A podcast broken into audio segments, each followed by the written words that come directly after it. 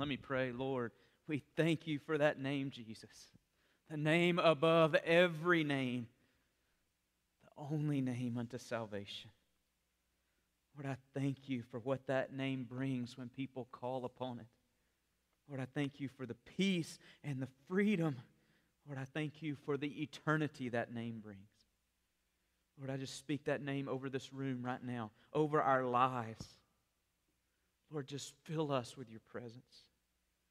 And as we go to your word to learn more about that name, Lord, let it grip our heart and change everything about us as we see that name is going to be made known to all people over all the earth. Lord, use us to that end. And we pray it in that name, the name of Jesus Christ. Amen and amen. Well, this morning, let's go to God's Word. So if you have your Bible, take it out. And I'm going to get you to go ahead and turn to two places this morning. We're going to start in Revelation chapter 4, and we'll be there. But I also want you to turn to the book of 1 Thessalonians, 1 Thessalonians 4. So just go back a few chapters in your Bible to 1 Thessalonians and hold your place there and hold your place in Revelation 4. And we're going to look at those two verses this morning as we learn more about Revelation and what God is teaching us through this great book. This past week, one night, I don't even remember what night, I was watching TV one night.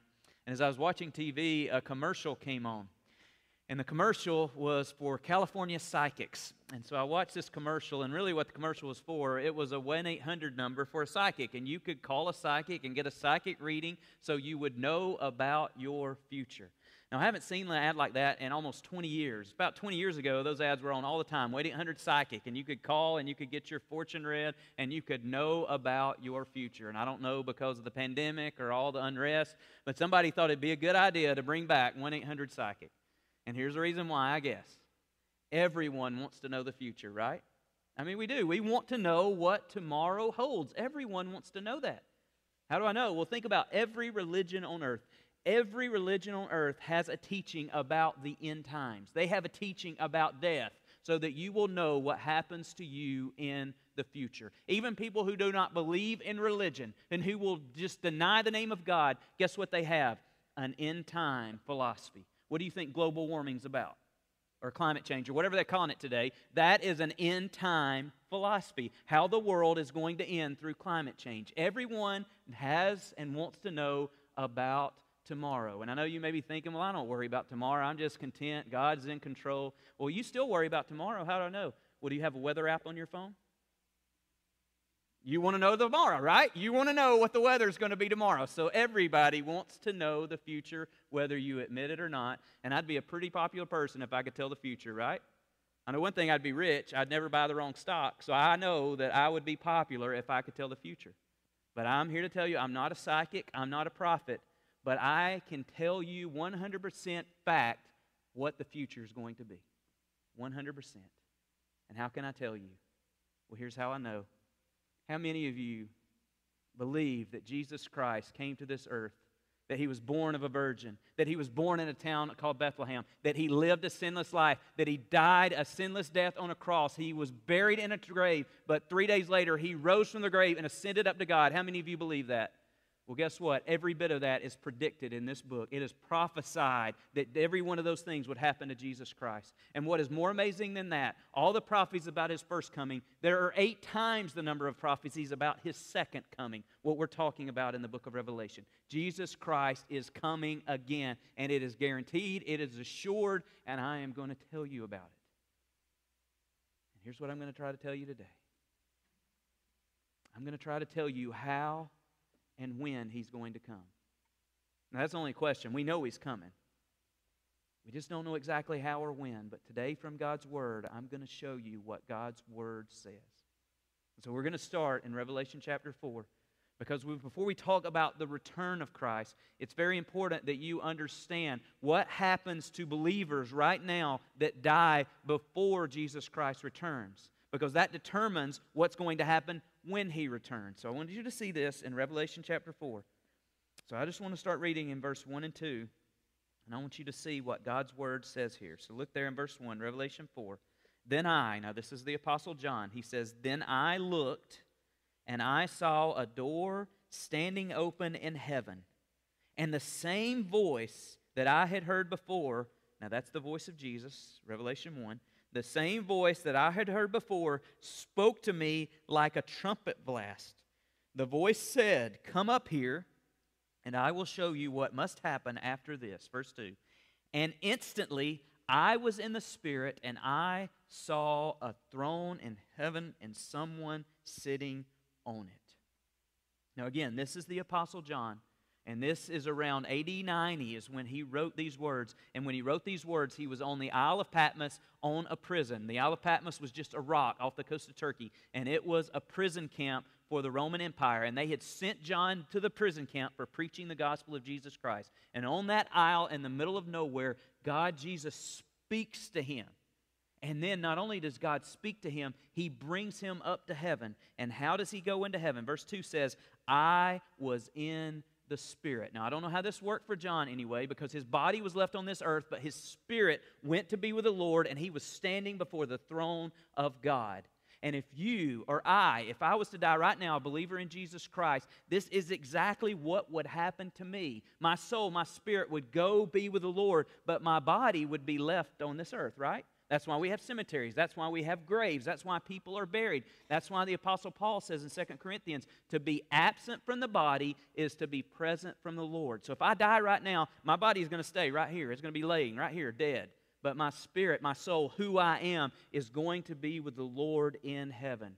If you remember last week, I can't tell you exactly where heaven is. It is only where God is. That is heaven. Wherever God is, is heaven. And so my spirit will be with the Lord forever, but my body is going to be left on this earth. And that's going to be important as we read about the second coming of Jesus Christ. Because here's what I believe biblically the Bible teaches about the second coming of Jesus Christ. It is not a one time event or a one time thing that just happens and Jesus Christ comes and it's over. The second coming of Jesus Christ actually takes place in two phases. And the Bible teaches about those two phases because one time the Bible says he will come on the clouds, a second time he will come on a horse, a white horse that we'll read about in Revelation 19. But the first time Jesus Christ comes back to grab or to get the church, he comes back on clouds. And that's why he said the night before he was crucified to Caiaphas, the high priest, who was trying him before the Sanhedrin, he asked Jesus Christ, Are you the Son of God? And Jesus just said this It is as you say. And soon you will see the Son of Man, talking about himself, seated at the right hand of God, the place of honor, coming on the clouds of glory. Then, a few days later, when Jesus Christ ascended up into heaven, right after Acts 1 8, where he commissions the church, the Bible says he ascended into the clouds. And then two angels came to the disciples who were staring, gawking up into the heavens, and they say, Why are you staring into the heavens? This Jesus, who you saw ascend, will come back the same way you saw him go. And how did they see him go? In the clouds, right? Okay, that's going to become important as we look at 1 Thessalonians 4. Because 1 Thessalonians 4 tells us how Jesus Christ is going to return to this earth. And Paul is writing here to the church of Thessalonica. And the reason he's writing this letter, one of the main reasons, is because the church at Thessalonica thought they had missed the return of Christ. They thought they had missed it and they were left on this earth. And so there were even people teaching them that they had missed it. So Paul writes them this letter after Timothy comes back and says, Paul, they're messed up. They need to know the truth. And so Paul writes this letter, and one of the things he talks about is the return of Jesus Christ so they will know what it's like when he comes. So look at verse 13 of 1 Thessalonians 4. This is what Paul says. He says, And now, dear brothers and sisters, we want you to know what will happen to believers who have died, so you will not grieve like people who have no hope. For since we believe that Jesus died and was raised to life again, we also believe that when Jesus returns, God will bring back with him the believers who have died. We tell you this directly from the Lord. We who are still living when the Lord returns will not meet him ahead of those who have died. For the Lord himself will come down from heaven with a commanding shout, with the voice of an archangel, and with the trumpet call of God. First, believers who have died in Christ will rise from their graves. Then, together with them, we who are still alive and remain on this earth will be caught up in what? The clouds to meet the Lord in the air. Then we will be with the Lord forever. So encourage each other with these words. Now, Paul here tells the church, us, what it's going to be like when Jesus Christ returns. And he says there, he will come on the clouds. How do we know? Because when we're caught up, we meet him in the clouds. So there's just a few things about the return of Christ here when he comes back for his church. The Bible tells us that it's going to be a sudden descent because the Lord himself will come down from heaven. Now, this is fascinating to me, it's amazing to me, but it's encouraging to me because Jesus Christ does not send an angel back for us. He does not send an Old Testament saint to come back for us. He Himself, the Lord Himself, Jesus Christ, who walked this earth, who healed the sick, who died on the cross, who was raised to life, that same Jesus is coming back again. And how's He coming? Well, the Bible says He is going to come with a shout, and that's going to be important in a minute. But the voice of an archangel with the trumpet call of God will announce the coming of the Lord Jesus Christ. In Jesus' day, whenever a king would enter a town, they would always have a crier or a herald that would go before the king, and he would go around shouting, The king is coming, the king is coming, the king is coming. And the reason they would do that is because everyone would want to come out and see the king, not only to see the king, but so they could bow down to the king. And when Jesus Christ returns, they will bow down to him because every knee will bow and every tongue will confess that Jesus Christ is Lord. And when he comes back, the Bible teaches there will be a great resurrection. Just like his resurrection, when he rose from the grave, there will be another resurrection. And what will that resurrection entail? It says, the dead in Christ. That means all those believers who die before his return and their spirit goes to be with the Lord, their spirit will come back with him. But what's going to be resurrected? Their bodies from the graves they're going to meet in the air. Their spirit and their bodies will be reunited, and they will receive a new body, a glorified body, just like Jesus Christ had a different body when he came back from the grave than before. How do you know? We'll read about the accounts. He could walk through walls. He could show up in thin air out of nowhere. He could do things he couldn't do before when he had just a normal human fleshly body on this earth. And when we get to heaven, we'll be the same way. And so, those believers, those in Christ who have died before us, will come back and their bodies will be reunited. And I know people always ask me the question well, what about those people who aren't in a grave? What about those who've been cremated or something else? Well, listen, God made us out of dust in the first place, so I think He can take care of that in the end, right? He can put us back together if He needs to. So don't worry about things like that. It does not matter because it will be glorious, whatever it is, when that great resurrection happens. But then for us, those of us right now, those of us that remain when He returns, this is what the Bible says. There's going to be a glorious rapture because after that, we who are still alive and left will be caught up together with them. Now, the word there for caught up, so many people use the word rapture for that. It's just the Greek word harpazo, and it just means to snatch away. So it means you'll be on this earth one second, and the next second you'll not be on this earth. Where will you be? In the clouds with Jesus Christ. The reason we call that the rapture, because the Latin version of the Bible interprets that word harpazo as rapido, and we transliterate that into rapture. That's where we get the word rapture. But the word rapture, harpazo, rapido, all it means is to be snatched away or called up. You read Acts 8, you read about Philip and the Ethiopian eunuch. And Philip teaches the Ethiopian eunuch about Jesus. And then the Ethiopian eunuch gets saved and then baptized. And right after the baptism, the Bible says the Spirit snatches Philip away and takes him somewhere in the north. It's the same word, it's the same image. And that's what's going to happen to all the believers on this earth when Jesus Christ returns in the clouds. We're going to be snatched up and then we'll be reunited with Jesus Christ forever, the Bible says. And not only Jesus, but all those others who come. It is going to be a glorious reunion. And Like we talked about last week, you're going to know your loved ones, your family, your relatives, and everyone else in heaven because you're going to know them just as Christ Jesus knows you on this earth without all the sin, without all the mask we put on, without all the junk. And it is going to be glorious and it is going to be perfect. And that's how Jesus Christ is going to return when he comes back the first time on the clouds of heaven with a commanding shout of an archangel. So I know that leads to the question well, when in the world is that going to happen? Because everybody wants to know when. And here's the problem if you're like me, you've been taught different things over your life of when Jesus Christ is going to return. For most of my life, I was taught that Jesus Christ is going to return with the rapture, taking the church out of this world, right here in Revelation chapter 4. And they use John going up to heaven as a metaphor of the church being snatched away. But the only problem with that is John goes to heaven how? in body and spirit? No, he only goes to heaven in spirit. And when we are raptured, when the church is going to be with Jesus forever, our bodies and spirit go to be with the Lord. So I don't believe that's a metaphor for that. But here's what I'll tell you I know that when Jesus Christ returns, right before he returns, there is going to be a great harvest on this earth. And I know with everything that's in me, according to the Word of God, the only way there can be a harvest on this earth is for the church to do its job. Because what has God called the church to do? Make the name Jesus known, right? And how can one person, any person on this earth, be saved? Only by the name Jesus. Listen to what Jesus says right before he goes to heaven in Acts 1 8. He says, But you will receive power when your Holy Spirit comes upon you and you will be my witnesses, telling people about me everywhere in Jerusalem, throughout Judea, Samaria, and to the ends of the earth.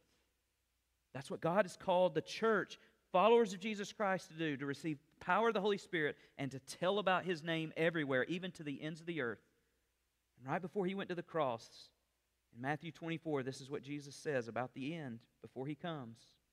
He says in verse 14, And the good news about the kingdom will be preached where?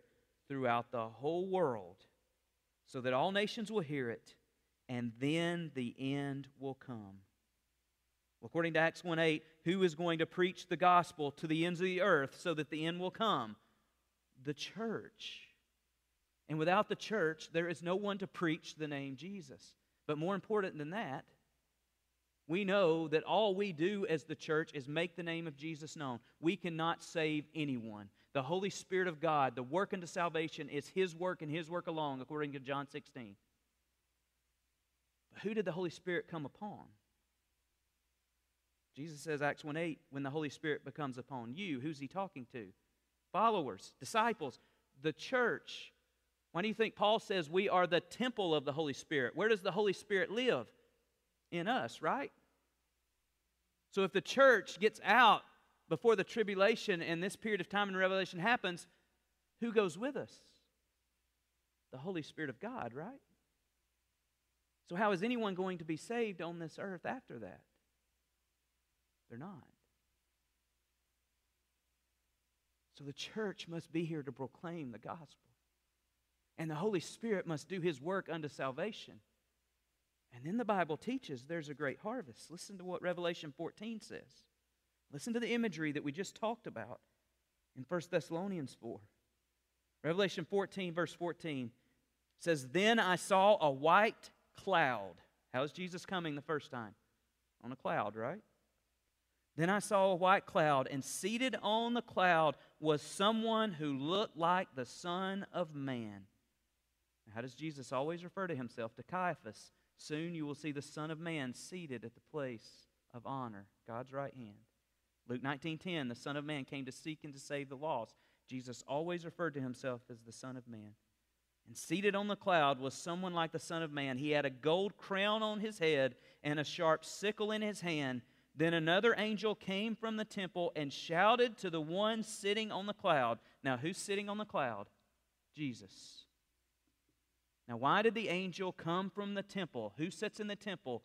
God the Father. And according to Jesus in Matthew 24, no one knows the day or the hour when Jesus returns, not even Jesus himself, only God the Father. So the angel came from where? God the Father. And what did the angel say? Swing the sickle, for the time of harvest has come. The crop on the earth is ripe. So the one sitting on the cloud swung his sickle over the earth, and the whole earth was harvested. As I read these words in Revelation 14, to me it sounds exactly like the words in 1 Thessalonians 4, and it sounds exactly like the command throughout Scripture for us to make the name of Jesus known so that the earth can be harvested, so the lost can be saved before he comes back. That's why Jesus, or that's why Peter says in 2 Peter 3 9 that God is being patient about his promise. And what is his promise? The return of Jesus Christ. And why is he being patient? because he doesn't want anyone to be destroyed, but everyone to come into repentance. He wants everyone to be saved. And he's giving us a chance until Jesus Christ returns here in Revelation 14, harvesting the earth, the church, and everyone who has believed in him. He comes back for. Now, when is that day exactly? I have no idea, and no one else does either, because the Bible says he will come like a thief in the night. So no one knows the day, but as we study Revelation, you are going to be able to see the season. You're going to be able to see the time when you should be ready. And not only should you be ready, but everyone you love should be ready. Because when Jesus Christ comes back here in Revelation 14, after this point, it is too late. Because God's patience runs out. And those who have not come to repentance will be destroyed because the Bible teaches in Revelation God will pour out his wrath on this earth. So, what does that mean for you and I? Here's why we're studying Revelation it is not so that you will know the future, it is so that you will be faithful in the present. That's why God gives us His Word. Not so that we can stand in arrogance and tell everyone we know what's going to happen. It's so that we will be faithful to do what we're called with the time that we have left. And what are we called to do? Make the name Jesus known. One of my favorite places on earth is just outside the city of Ambato, Ecuador, up in the Andes Mountains. It's the first place I ever went on a mission trip, and I went back there 10 or 12 times. And at this little orphanage, the missionary who runs it has built a little chapel. And it's not a big chapel, it's just a little church that maybe seats 40 or 50 people. But the way he built it is he built the chapel facing those Andes Mountains. And right at the back of the church, there are three huge plate glass windows, and the pulpit sits right in front of those three plate glass windows. So as you're looking at the preacher preach, you're looking at the Andes Mountains, and it is one of the most beautiful sights you'll ever see. I love preaching there. First time I went to that chapel, one thing bothered me.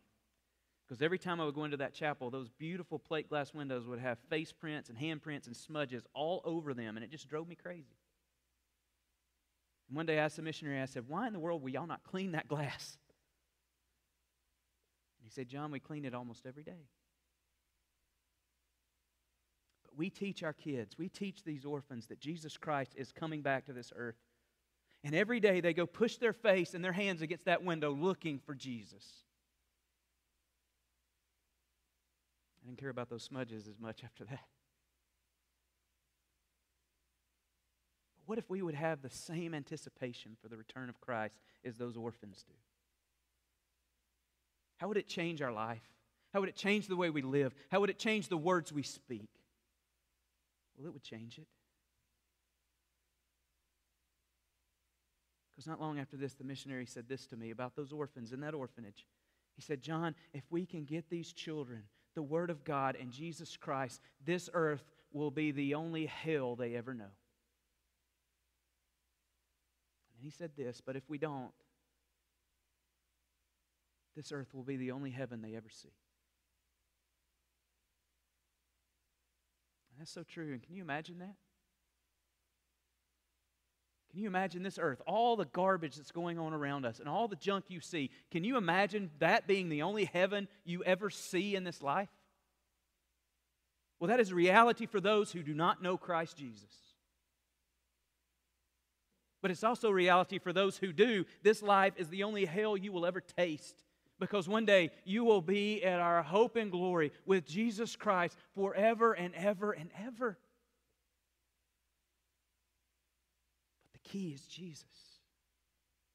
Because everything hinges on that name. You either believe that name or reject that name, and there is no in between. And God has called us who believe to remain faithful. And 1 John 2 28 says this remain in fellowship with the Lord Jesus Christ so that when he comes back, when he returns, you will stand with courage and not shrink back in shame.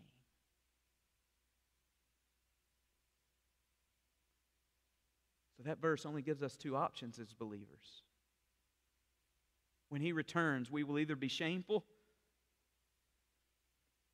or we will stand with courage and anticipation and longing for the Lord Jesus Christ. So, which is it for you?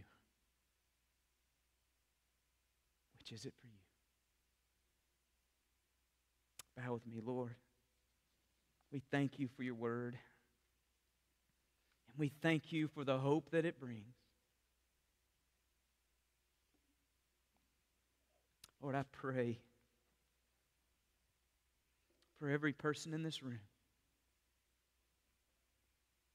I pray that they know the name Jesus. And Lord, I pray if they don't, through the power of your Spirit,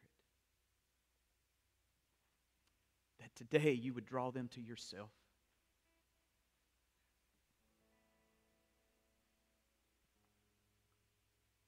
Lord, help us to long. Help us to anticipate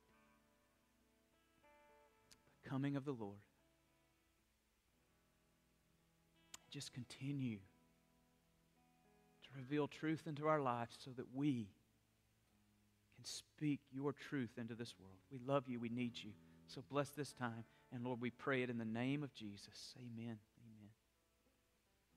This morning, as we close, I'm just going to ask you to close in prayer, whatever that prayer means for you.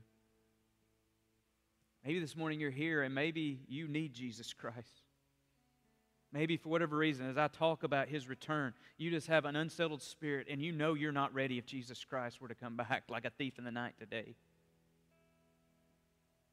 The reason you're hearing that message is because God wants you to be ready and He is being patient with you. And Isaiah 55 says that you should call upon the Spirit while He is near. Now, what's the implication of that verse? The Spirit of God will not always be near. Why? Because when the Spirit of God leaves, as the church is raptured, it will be too late for you to call upon the name of the Lord. So call upon the name of the Lord while He is near. If you need Jesus, call upon His name today. Believe in His name, confess His name, and that's the way Romans 10 says, You shall be saved. Maybe today you've done that, but